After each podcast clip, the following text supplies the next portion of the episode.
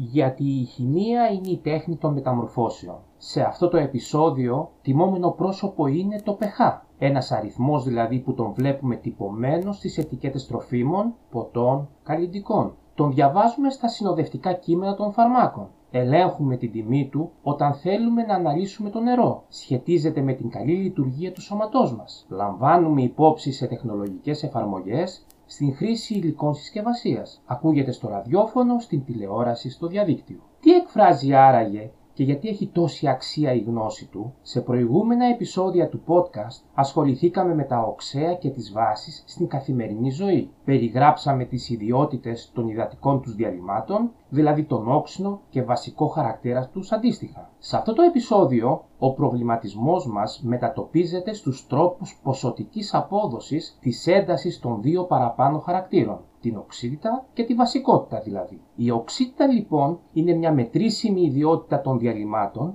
η οποία εκφράζει το πόσο όξινο είναι ένα διάλειμμα. Όσο περισσότερα κατιόντα υδρογόνου υπάρχουν σε ορισμένο όγκο διαλύματος, δηλαδή όσο μεγαλύτερη είναι η περιεκτικότητα του διαλύματος σε κατιόντα υδρογόνου, συγκέντρωση, τόσο μεγαλύτερη είναι η οξύτητα του διαλύματος. Και αφού μας απασχολούν τα υδατικά διαλύματα, ας σκεφτούμε αρχικά πάνω στο νερό. Το νερό έχει ελάχιστη ηλεκτρική αβογιμότητα. Αυτό συνηγορεί στο ότι σε πολύ μικρό ποσοστό δίνει κατιόντα υδρογόνου και ανιόντα υδροξυλίου. Κάθε μόριο νερού που συμμετέχει σε αυτή τη διαδικασία δίνει ένα κατιόν υδρογόνου που μπορούμε να το ονομάσουμε και πρωτόνιο και ένα ανιόν υδροξυλίου. Επομένως, στο νερό συνυπάρχουν κατιόντα υδρογόνου και ανιόντα υδροξυλίου σε ίσες ποσότητες. Έτσι, σε κάθε υδατικό διάλειμμα συνυπάρχουν κατιόντα υδρογόνου και ανιόντα υδροξυλίου εξαιτίας του νερού. Όπως γνωρίζουμε από προηγούμενο επεισόδιο του podcast, αν στο νερό διαλυθεί ποσότητα οξέως, τότε σχηματίζονται και άλλα κατιόντα υδρογόνου και έτσι το πλήθος τους μέσα στο διάλειμμα γίνεται μεγαλύτερο εκείνου των ανιόντων υδροξυλίου και το διάλειμμα έχει όξινο χαρακτήρα. Αντίστοιχα, αν στο νερό διαλυθεί ποσότητα βάσης, αυτή τη φορά το πλήθος των ανιόντων υδροξυλίου μέσα στο διάλειμμα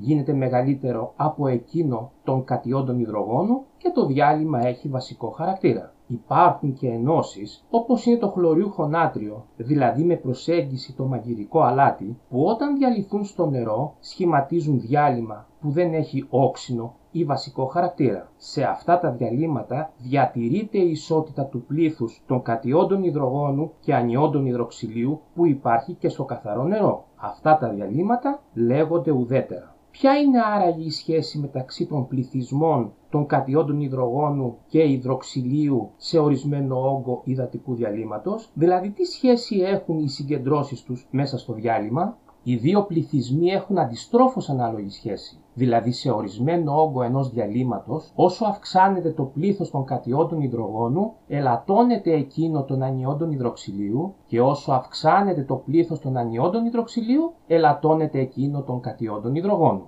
Οι αριθμοί που δείχνουν τη συγκέντρωση των κατιόντων υδρογόνου και επομένως σχετίζονται με την οξύτητα ενός υδατικού διαλύματος είναι δύσχριστη για έναν χημικό που εργάζεται στην παραγωγή. Έτσι ένας χημικός σε μια ζυθοποιία πρέπει να καταγράψει σε φύλλο μετρήσεων συγκέντρωση κατιόντων υδρογόνου παραδείγματος χάρη 10 ή στην μείον 4. Δύσχριστο. Έτσι, στα 1909, ο Δανός Σόρενσεν, επικεφαλής χημικός στην εταιρεία Carlsberg, σκέφτηκε να μην καταγράφει τη συγκεντρώση των κατιόντων υδρογόνου, αλλά το αποτέλεσμα του αρνητικού δεκαδικού λογαριθμού τους, δηλαδή τον δεκαδικό λογάριθμο του αντιστρόφου της συγκέντρωσής τους. Εκείνη την εποχή δεν θεωρούσαμε την ύπαρξη των κατιόντων οξονίου. Το 1923, σύμφωνα με τη θεωρία του Δανού Μπρόνστεντ και του Άγγλου Λόουρι, τη θέση των κατιόντων υδρογόνου πήραν τα κατιόντα οξονίου. Λοιπόν, ένας χημικός, αντί να σημειώσει στο φύλλο μετρήσεων 10 ή στην μείον 4, σημειώνει το αποτέλεσμα του αρνητικού δεκαδικού λογαριθμού, δηλαδή 4. Εύχριστο. Το αποτέλεσμα αυτό του υπολογισμού συμβολίζεται με γράμματα του λατινικού αλφαβήτου. Το μικρό π ακολουθούμενο από το κεφαλαίο H.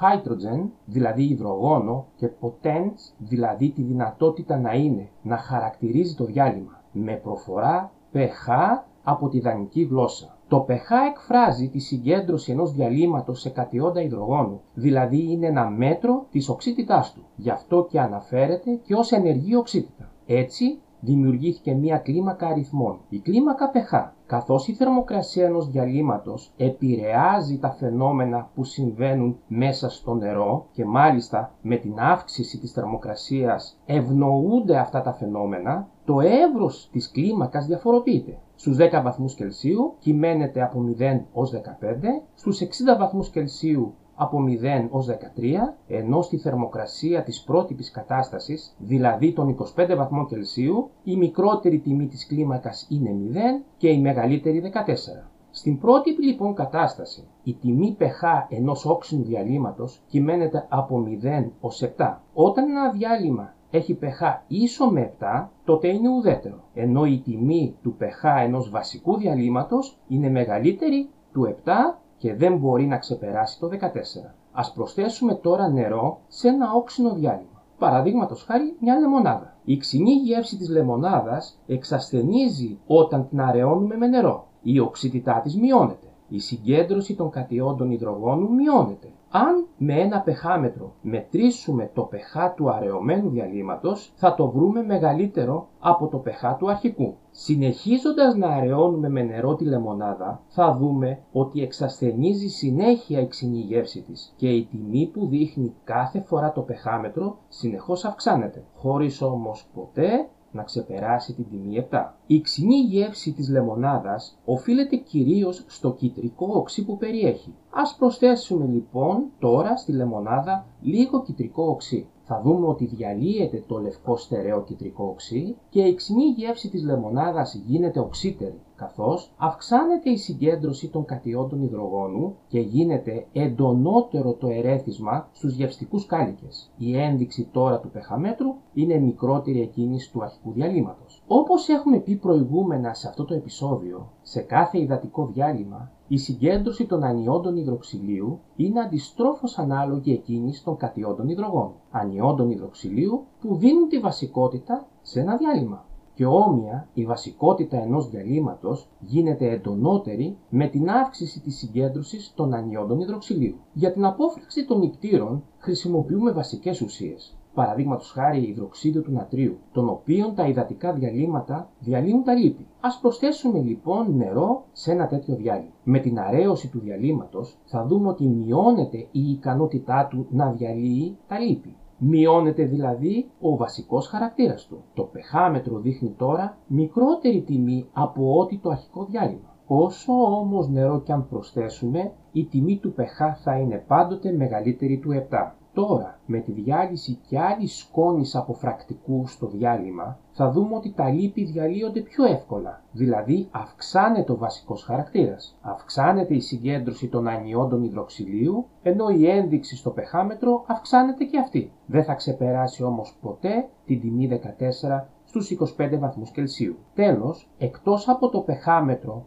ένα όργανο που στηρίζεται στον ηλεκτρομαγνητισμό και επιτρέπει την ακριβή μέτρηση του pH ενός διαλύματος, μπορούμε να χρησιμοποιήσουμε και το πεχαμετρικό χαρτί, δηλαδή ένα ειδικό απορροφητικό χαρτί εμποτισμένο με μείγμα δικτών, το οποίο αλλάζει χρώμα ανάλογα με το pH του διαλύματος. Δεν έχει όμως μεγάλη ακρίβεια η μέτρηση.